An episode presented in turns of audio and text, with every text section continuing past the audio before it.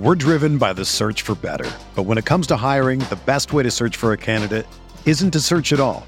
Don't search, match with Indeed. Indeed is your matching and hiring platform with over 350 million global monthly visitors, according to Indeed data, and a matching engine that helps you find quality candidates fast. Ditch the busy work. Use Indeed for scheduling, screening, and messaging so you can connect with candidates faster. Leveraging over 140 million qualifications and preferences every day, Indeed's matching engine is constantly learning from your preferences. So the more you use Indeed, the better it gets. Join more than 3.5 million businesses worldwide that use Indeed to hire great talent fast. And listeners of this show will get a $75 sponsored job credit to get your jobs more visibility at Indeed.com/Blue Wire.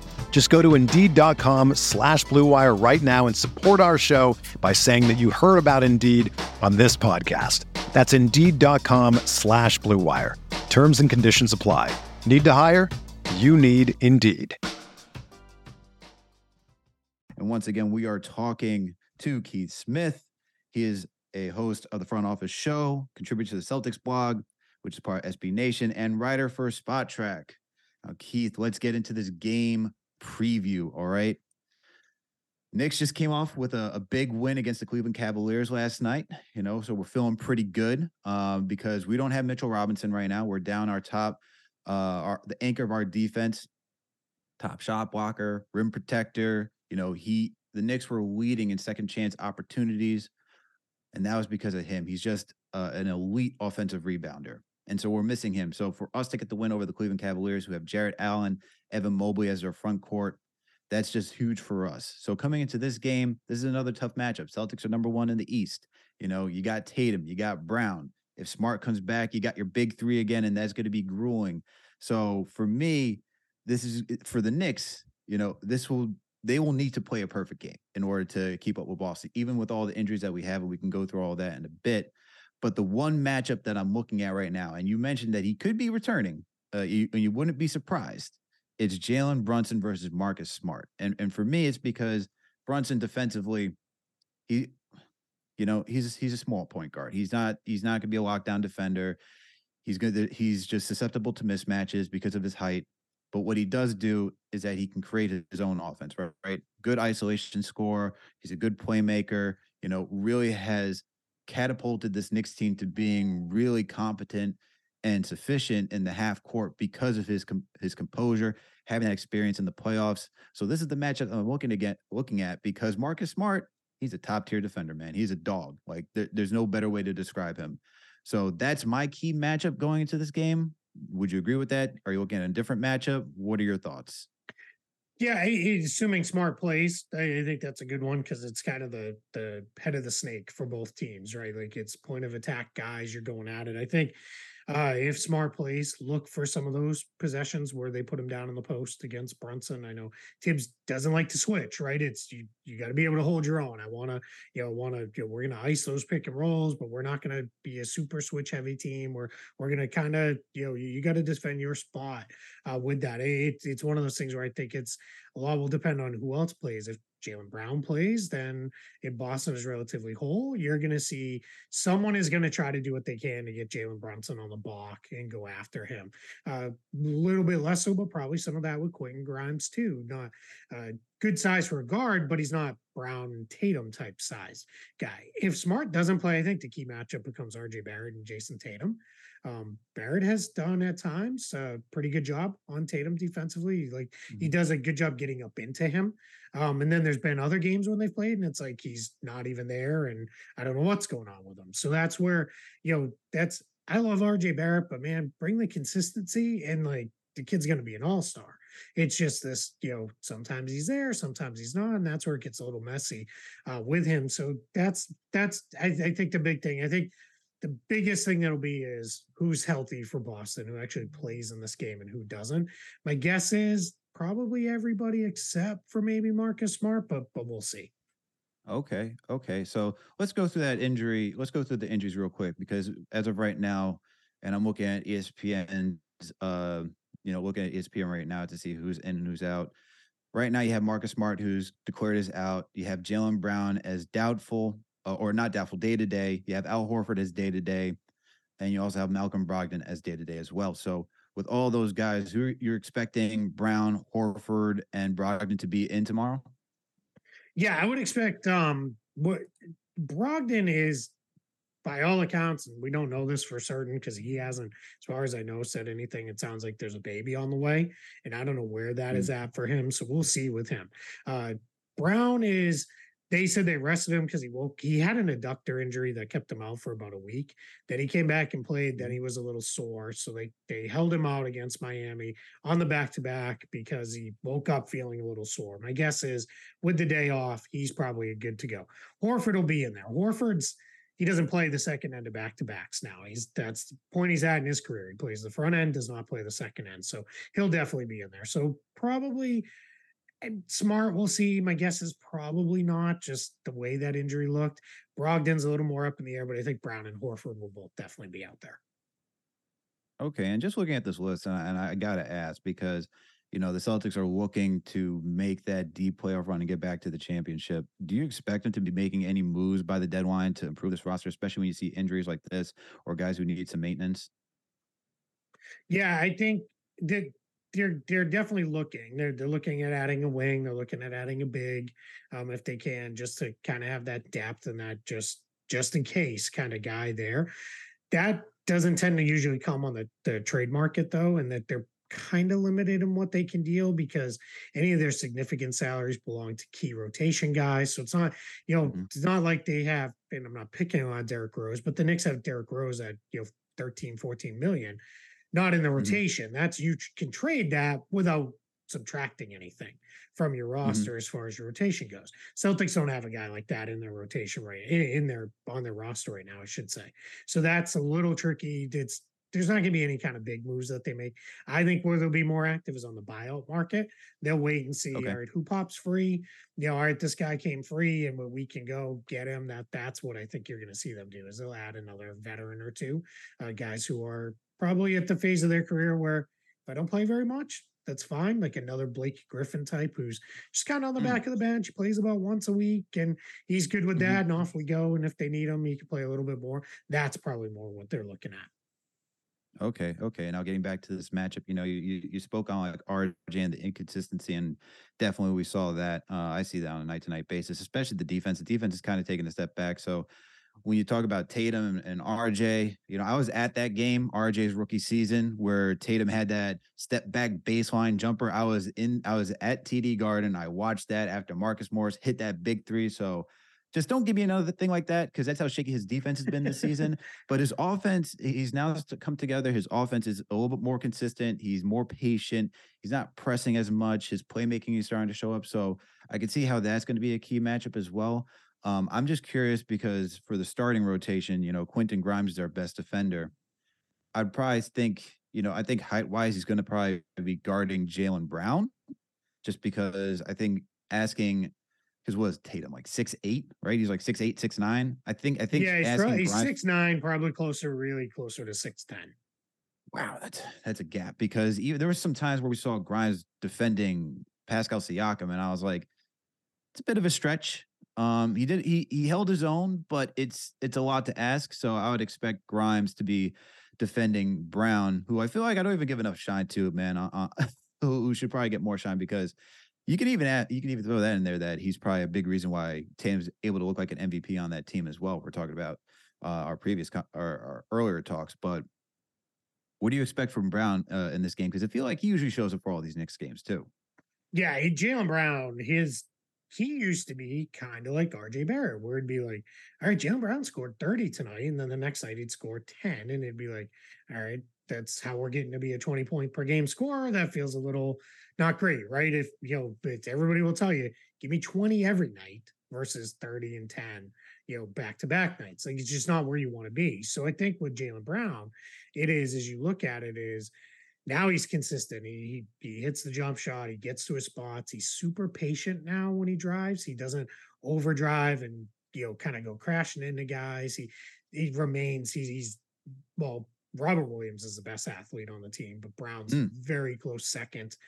He's, you know, his straight line speed is unbelievable. And then he can just, he's that guy who you look like, all right, he's going in for a layup. And the next thing you know, he's punching one on you. It's like, whoa, I didn't, you know, that came at the last second when he kind of got there. He decided, you know, I'm going to dunk this.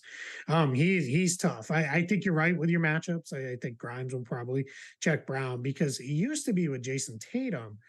You'd put a small guy on him because he could disrupt his dribble, get up and underneath him, and it really bothered him.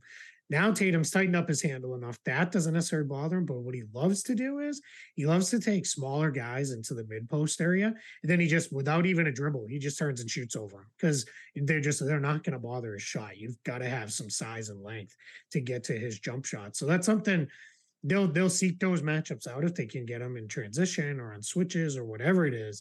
They'll look for those. But yeah, and I'm glad you said that about Brown, because the way I think of them is I think of it as they're two number ones. It's not a 1 and 1A. It's not a 1 and a 2. It's not a Batman and Robin. This is more like Batman and Superman in a lot of ways, where it's like, you know, they're, and I'm not saying they are, you know, that level of guys, you know, necessarily, but that's how it's seen in Boston, is like, hey, these guys are both the guy. Tatum is a little bit further ahead, and JC can do a little bit more in his game. He's a little bit more of a consistent, better defender than Brown is. Brown picks and chooses his spots on that end of the floor, but two all-star guys. Probably two guys that are going to be all NBA level consideration. I mean, that's, you know, and in a league where everybody wants good wings, the Celtics have, in my opinion, easily the best wing duo in the league when you factor in the fact that they play most often nights too. Like, maybe that could be Kawhi and Paul George, but play more than, you know, 10 games a season together, and then we can have that conversation. Absolutely. And, you know, out of the two, I've always, you know, I just love basketball in general. And when I watch those two, I always find myself liking Brown more than Tatum. And I think it's just, there's just something, as you said, like the deception. I feel like I like Brown's deception, like athleticism, how he can play. And to be honest, I also like the way he played in the finals last year, is that he was top shelf the way he was performing, you know, in a lot of aspects, he was carrying that team too. So really like how he stepped up in that performance. But for me, man, getting back to this game, I'm really more concerned with your play style. You know, you talked about launching threes. The Celtics put up their second most in the NBA when it comes to launching threes, at about 42 threes per game. Now, you guys are also great percentage-wise. You're in the top 10. You're number 9 in the NBA with the three-point percentage at 37%. As a Knicks fan, especially since Tibbs loves to rely on drop coverage, you know, we've seen it bite us so many times, man. We've just seen it bite us so many times. And that's going to be my biggest question coming to this game is, will Tibbs make that adjustment to stop the three-point launches? Because, you know, we get that. We understand that the Knicks love to stop, but they love to protect the paint. It's a little bit more difficult without Mitchell Robinson there. Sims is doing a fine job.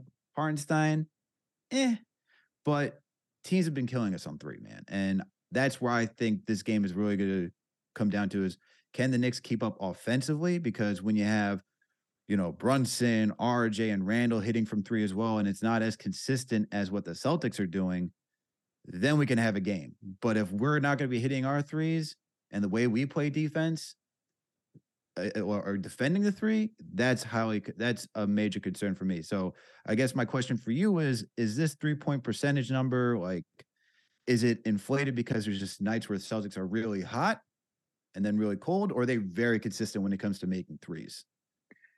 Yeah, they tend to be more consistent. What happened was they started out and they were making everything, and that was why they were historically good offense to open the season. Then where it went after that was it turned into they were just pretty good, like, just, you know, average. And then they went through a stretch in December where they couldn't make anything, and it was really tough. And now they're coming back into, they're not at the level they were in the first month or so of the year, but they're back to hitting at a pretty good clip. And that's, and what it is they create them in a lot of different ways. And why they're so good is they create a lot of wide open ones, whether it is attacking drop coverage, dribbling directly into them themselves. They've got a whole bunch of guys who can do that. Tatum can do it. Brown can do it. Smart can do it on the nights where he's hitting. Derek White can do it. Brogdon can obviously do it. Even Peyton Pritchard, they'll let him do that on the nights where he's playing pretty good with that. They've got a bunch of guys who can screen to open those shots up. So whether it's Grant Williams, if he's out there, Al Horford is obviously a great screener. Rob Williams is really tough. As Williams' gravity increases as he rolls, that just tends to open things up even more at the arc.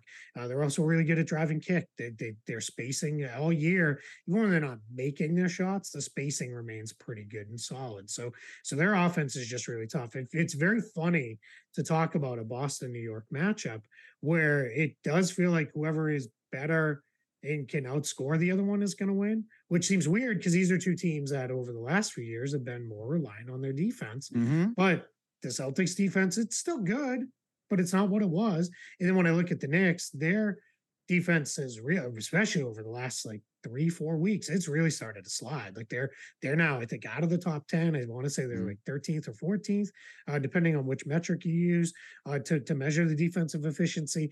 And it's just a little weird where it feels like, man, they became a pretty good offensive team, but all of a sudden now we're sliding that way. So I am with you. I think a lot of this probably depends on who's making shots. Say if you're making shots, not to go all what do they call it now? NBA Today, make or miss league, they like to play. But I do think that is part of it. It's who's making shots is going to be a major say in who wins these games. Yeah, absolutely. That's why this 3-point shooting is going to be very interesting for me, because the Knicks, we could score on the paint, but I also look at the Celtics' length, right? The versatility of this team. You guys got Robert Williams, Al Horford, Tatum, those three alone, that's protecting the paint pretty well. And, sure, Randle's really good when it comes to contact, when he gets down on the block and he wants to be physical. RJ can be physical as well when it comes to driving, but it comes back to Brunson, man. And Brunson has continued to impress the way he's able to use his footwork, create separation, 15 feet or in from around the basket. So I expect him to get his, but more so on him is you got Marcus Smart, who's going to be on you if he's back. And then you got to go into a wall of defenders. So that's why this 3-point shooting, if we can get a replicate, something similar to what we got yesterday from Randle, it's definitely going to help us a lot. If you're a basketball junkie, then there's no better time of year than the NBA playoffs. Twice a week, JJ Redick is cooking on his podcast, The Old Man and the Three. He has guys come on in all stages of their careers to talk about the league and share stories you won't hear anywhere else, including Devin Booker on why he talks so much trash, Ray Allen's epic free throw competitions with LeBron in Miami, and the moment Tyrese Halliburton knew Pascal Siakam would be a good fit in Indy. In addition to player interviews, every Monday, JJ breaks down the top three things happening around the NBA with unmatched analysis, not outlandish takes, and is often joined by masterminds of the game like Tim Legler to dive deep on rookie reports, trade breakdowns, and why is mean mugging now a tech? You won't find another outlet that covers the game as comprehensively and with such insight as JJ does it on The Old Man and the Three. Make this your companion podcast during the playoffs. Listen to The Old Man and the Three ad-free on Wondery Plus or wherever you get your podcasts. We're driven by the search for better. But when it comes to hiring, the best way to search for a candidate isn't to search at all. Don't search, match with Indeed. Indeed is your matching and hiring platform with over 350 million global monthly visitors, according to Indeed data, and a matching engine that helps you find quality candidates fast. Ditch the busy work. Use Indeed for scheduling, screening, and messaging so you can connect with candidates faster. Leveraging over 140 million qualifications and preferences every day, Indeed's matching engine is constantly learning from your preferences, so the more you use Indeed, the better it gets. Join more than 3.5 million businesses worldwide that use Indeed to hire great talent fast. And listeners of this show will get a $75 sponsored job credit to get your jobs more visibility at Indeed.com/Blue Wire. Just go to Indeed.com/Blue Wire right now and support our show by saying that you heard about Indeed on this podcast. That's Indeed.com/Blue Wire. Terms and conditions apply. Need to hire? You need Indeed. But, there's another part of this game, too, that we got to discuss, and that's the bench. All right. And Interestingly enough, this used to be the Knicks' strength. Now it is not. We are 26 in the NBA when it comes to points off the bench, but the Celtics are not that far ahead. They're the 20th. So the bench is, even though it's, I would say, a little bit more well-rounded right now than what the Knicks have, we're not that far apart for our bench units. So give me a little bit of, give me some of your thoughts about the bench and, you know, especially with Missoula's strategy, because earlier in the show, you mentioned how you don't want to be playing Tatum and Brown that many minutes. He kind of can go that direction too. And you want to see them not have to do that because, as you also said, they were gassed by the finals last season. So do you think, do you see, how does Missoula plan to utilize this bench? What are your thoughts on that? Yeah, assuming he plays, you can pencil Malcolm Brogdon in for probably 15 to 20 points. That's generally what he gives them. Mm-hmm. And part of the Celtics bench struggles is that's the only guy you know for certain is going to give you bench production as far as scoring goes. So he gets the bulk of it. Grant Williams comes down to, is he taking shots? Because if he's taking shots, he generally hits at a pretty good clip. But there's every once in a while he goes through these weird stretches where it's just like he won't shoot. It's like he doesn't feel like he's open enough, or he's like, I'm going to drive every closeout instead of just taking the shot and those kind of things. The bench has been weird because they haven't had Robert Williams for a large chunk of the year. Then when they got him back, Jaylen Brown went out for a brief period of time, and they've just been in a weird spot. If they've got their guys, you know, then Peyton Pritchard will probably play some. If Smart is out, it's again highly relying on, is he making his shots? If he's making his shots, which he tends to do at a pretty high rate in Boston, that'll be a lift. They can get anything out of Sam Hauser. That's another lift. But the problem is he's just not doing anything right now. He's just been completely gone missing. I mean, this guy was shooting like 50% from three in the first 2 months, and now he's down like under 30. So it's like, and he holds up better defensively than I think. He gets that typical like, oh, he's a slow white shooter, like, so we can attack him on defense. He actually holds up okay, defensive, but holding up okay while shooting 50% is great. We'll all live with that. Holding up okay on defense while shooting 30% from three, not good. Get him out of the lineup. So we'll see what happens. Joe Mazzulla's kind of mixing and matching right now a little bit. One thing you'll see is, to close the first quarter and probably the third quarter will be Jaylen Brown with three or four reserves. And then to open the second and fourth quarters is Jason Tatum, usually with three or four reserves, depending on how many guys deep Missoula goes. He'll play Luke Kornet. We'll get in the mix there, especially where the Knicks almost always have two bigs on the floor. Boston will probably match with that. I don't think they'll go small all that much in this game. I think you'll see, you know, Rob and Horford play a lot. Grant Williams will play a lot with each of those two guys. Kornet will get in the mix with them. He's not what he was with the Knicks. Kornet doesn't do the three-point bombing anymore like the old days. He's mostly playing around the basket. But he's been really good for the Celtics. As far as the fourth big goes, can't ask for a whole lot more. He's been productive as a screen setter and a roll man. And his defense has been okay. I don't know if you've picked up, you watch enough of the Celtics. He does that goofy, they call it the Kornet contest now, where you know you match him up against like Julius Randle, and he doesn't close out, but instead he jumps straight up from 20 feet away, and he does it to try to block. And it's, the numbers show you it's been fairly effective. But a guy like Randle who can actually put the ball on the floor, he'll catch him with that probably a couple times where he'll throw the fake. Kornet will do the contest, and the next thing you know, he's driving because he didn't actually come out and close out or get in his way at all. So that becomes a little odd. But yeah, I mean, the bench is good. Their bench is solid, but they don't necessarily always produce in ways in terms of points scored and those kind of things. They ask those guys to do a lot of other stuff instead. Julius, I hope you're hearing this, man, because if Luke Kornet is out there and he's jumping in the air, you better give that pump fake an attack, man. That's what I'm looking for. Okay. Everything that you talked about for the Celtics bench kind of rings true for how the Knicks have been operating off their bench. Our guy that's been pretty consistent since he's been back on the bench is Emmanuel Quickley. When Brunson was out during the last week of December, Quickley was a starter, and it kind of helped him. Getting those extended minutes helped him get back into rhythm. Now he's shooting well. We're able to see him attack the paint more. He's utilizing that floater, drawing fouls. His playmaking is up. So that aspect, like who's the most reliable guy? For you, it's Malcolm Brogdon. For us, it's Emmanuel Quickley. And the question is, will everyone else you know, fill in and contribute. You know, Miles McBride, I'm not going to lie, last night he shocked me by the way he attacked the basket. I've never seen him attack the basket so aggressively. He's usually very passive. He did it once. I was shook, to be honest with you. So if he can replicate that type of intensity, because on defense, he's going to be a hound. So I already know what we're going to get out of him. You know, Isaiah Hartenstein, he had a solid game last night, had the big play against Donovan Mitchell, just being a wall to stop Mitchell from driving the paint, getting a game-tying bucket. So it'll be, let's see. I want to see from Hartenstein if he can give us some consistent games, because he really hasn't been utilized as the way we want him to see, like being a passing big, scoring. Tibbs has been treating him like he's, you know, like a Mitchell Robinson or a Jericho Sims, as being this rim protector, which last night he showed it. You know, that was shocking, but that's not really, I feel like, who his entire game is.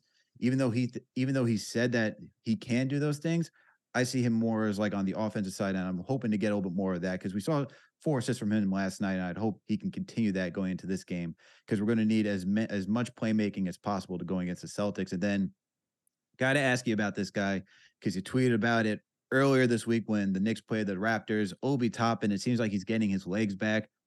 Even in your tweet, which I'm going to read word for word for Toronto, New York Knicks thoughts, I don't know, Raptors, whatever, you confuse me. Boucher is way up there for most confusing Raptor. I agree with that.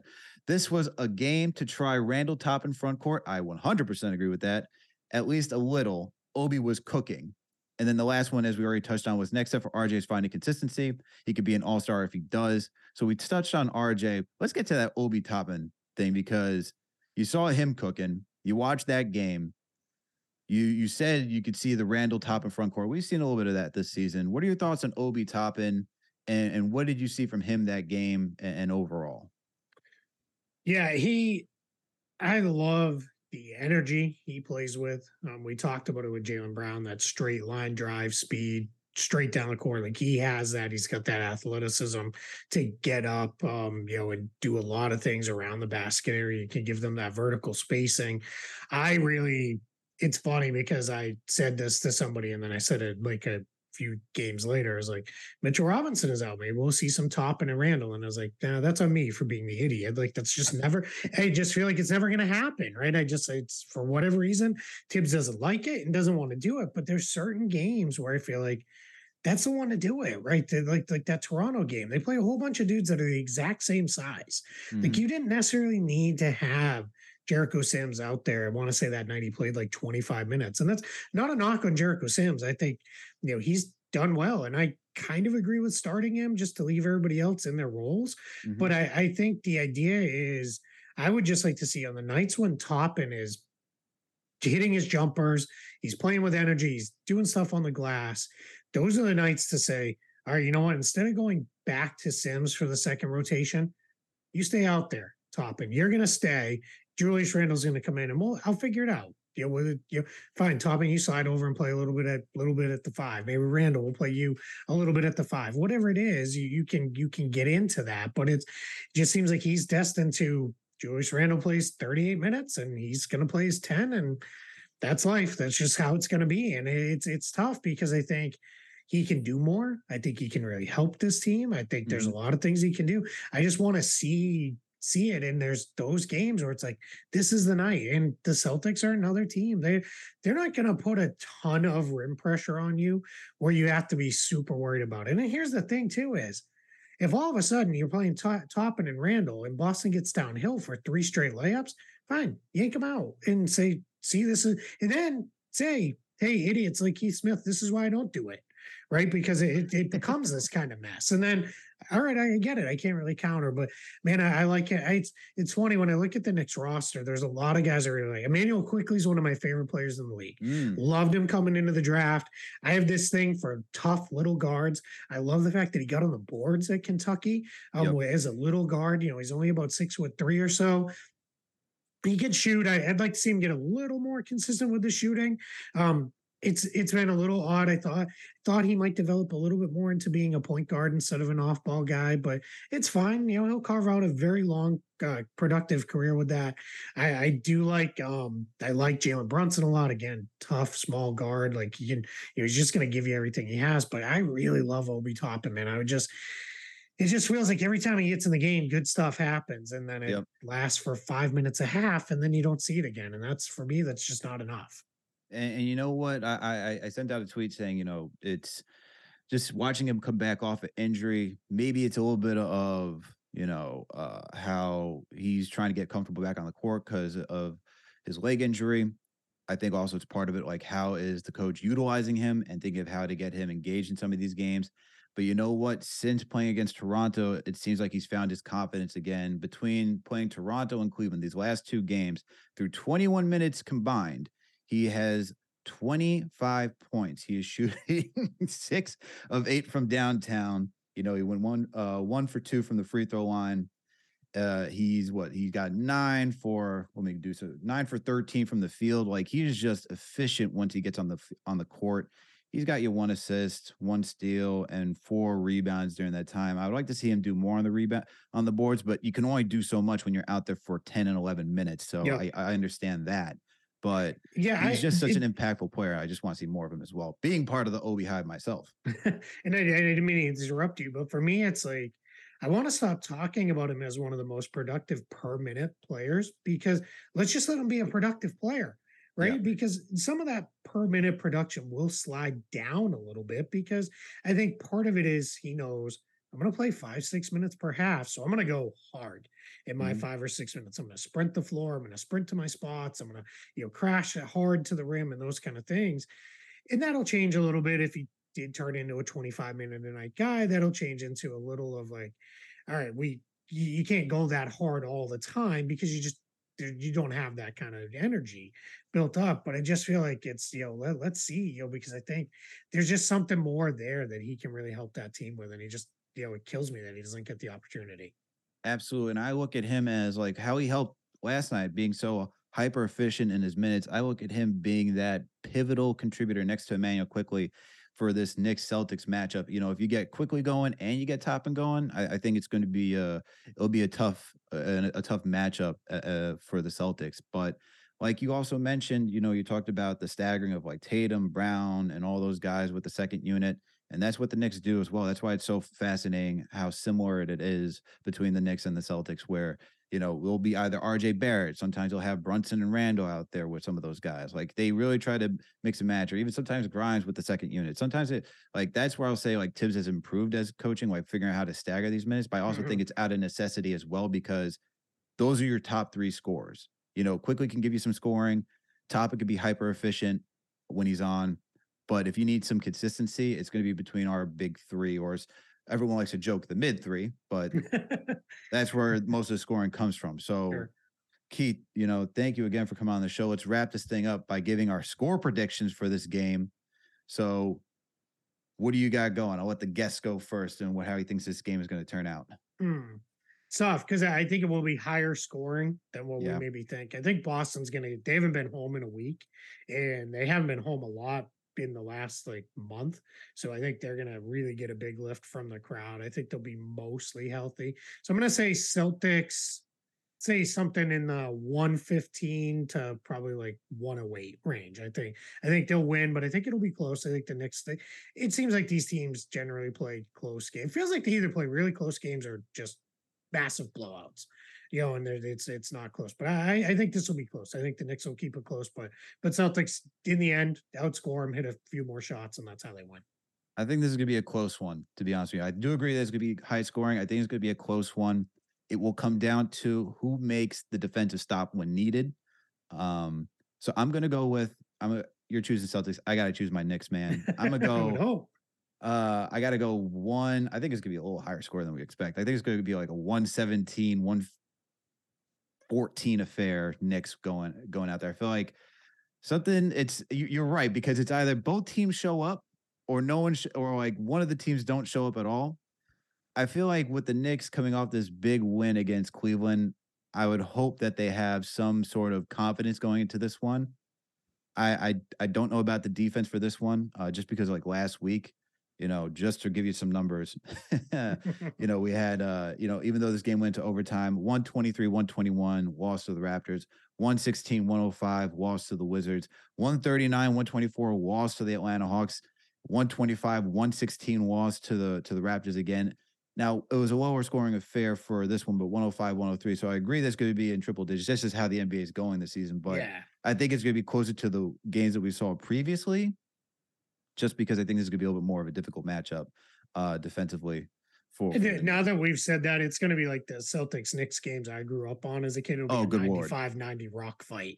And no one will be able to make a jump shot. It'll be like, what happened here? Like, what? Why is no one making shots? And I don't think it'll be, guys getting dropped on the paint with, and then laughed at as they, picked themselves up with blood pouring out of their noses and stuff. But hey, that's not the NBA anymore. But, just now that we both picked a high-scoring game, it probably won't be. It's just how it goes, right? Oh, that's usually how it goes. And I think I'm going to be at this game too. So I'll be there in person. So hopefully it's not a brick affair. Hopefully it's some good offense, good pace to the game. Hopefully no refs want to just make the show for themselves, because that's another issue. Yeah. Nobody wants that. Nobody. If we want to watch a free throw shooting contest, we'll go down to the CYO on a Saturday and watch the kids shoot free throws. Nobody wants that in an NBA game. Let the players decide it. Whether you're a world-class athlete or a podcaster like me, we all understand the importance of mental and physical well-being and proper recovery for top-notch performance. That's why I'm excited that Unified Healing is sponsoring this podcast. Unified Healing is a new and super innovative global network of wellness centers powered by Energy Enhancement System, or EE System. If you haven't heard of the EE System, you'll want to listen up. This technology promotes wellness, deep relaxation, purification, and rejuvenation. At hundreds of locations across the globe, access to a center is easy and affordable. Interested in experiencing the EE System technology for yourself? Go to unifiedhealing.com/bluewire to learn more and find a center near you. That's unifydhealing.com/bluewire. No material or testimonials on the Unified Healing website are intended to be viewed as medical advice or a substitute for professional medical advice, diagnosis, or treatment. Always seek the advice of your physician or other qualified healthcare provider with any questions you may have regarding a medical condition or treatment and before undertaking a new healthcare regimen, including EE System.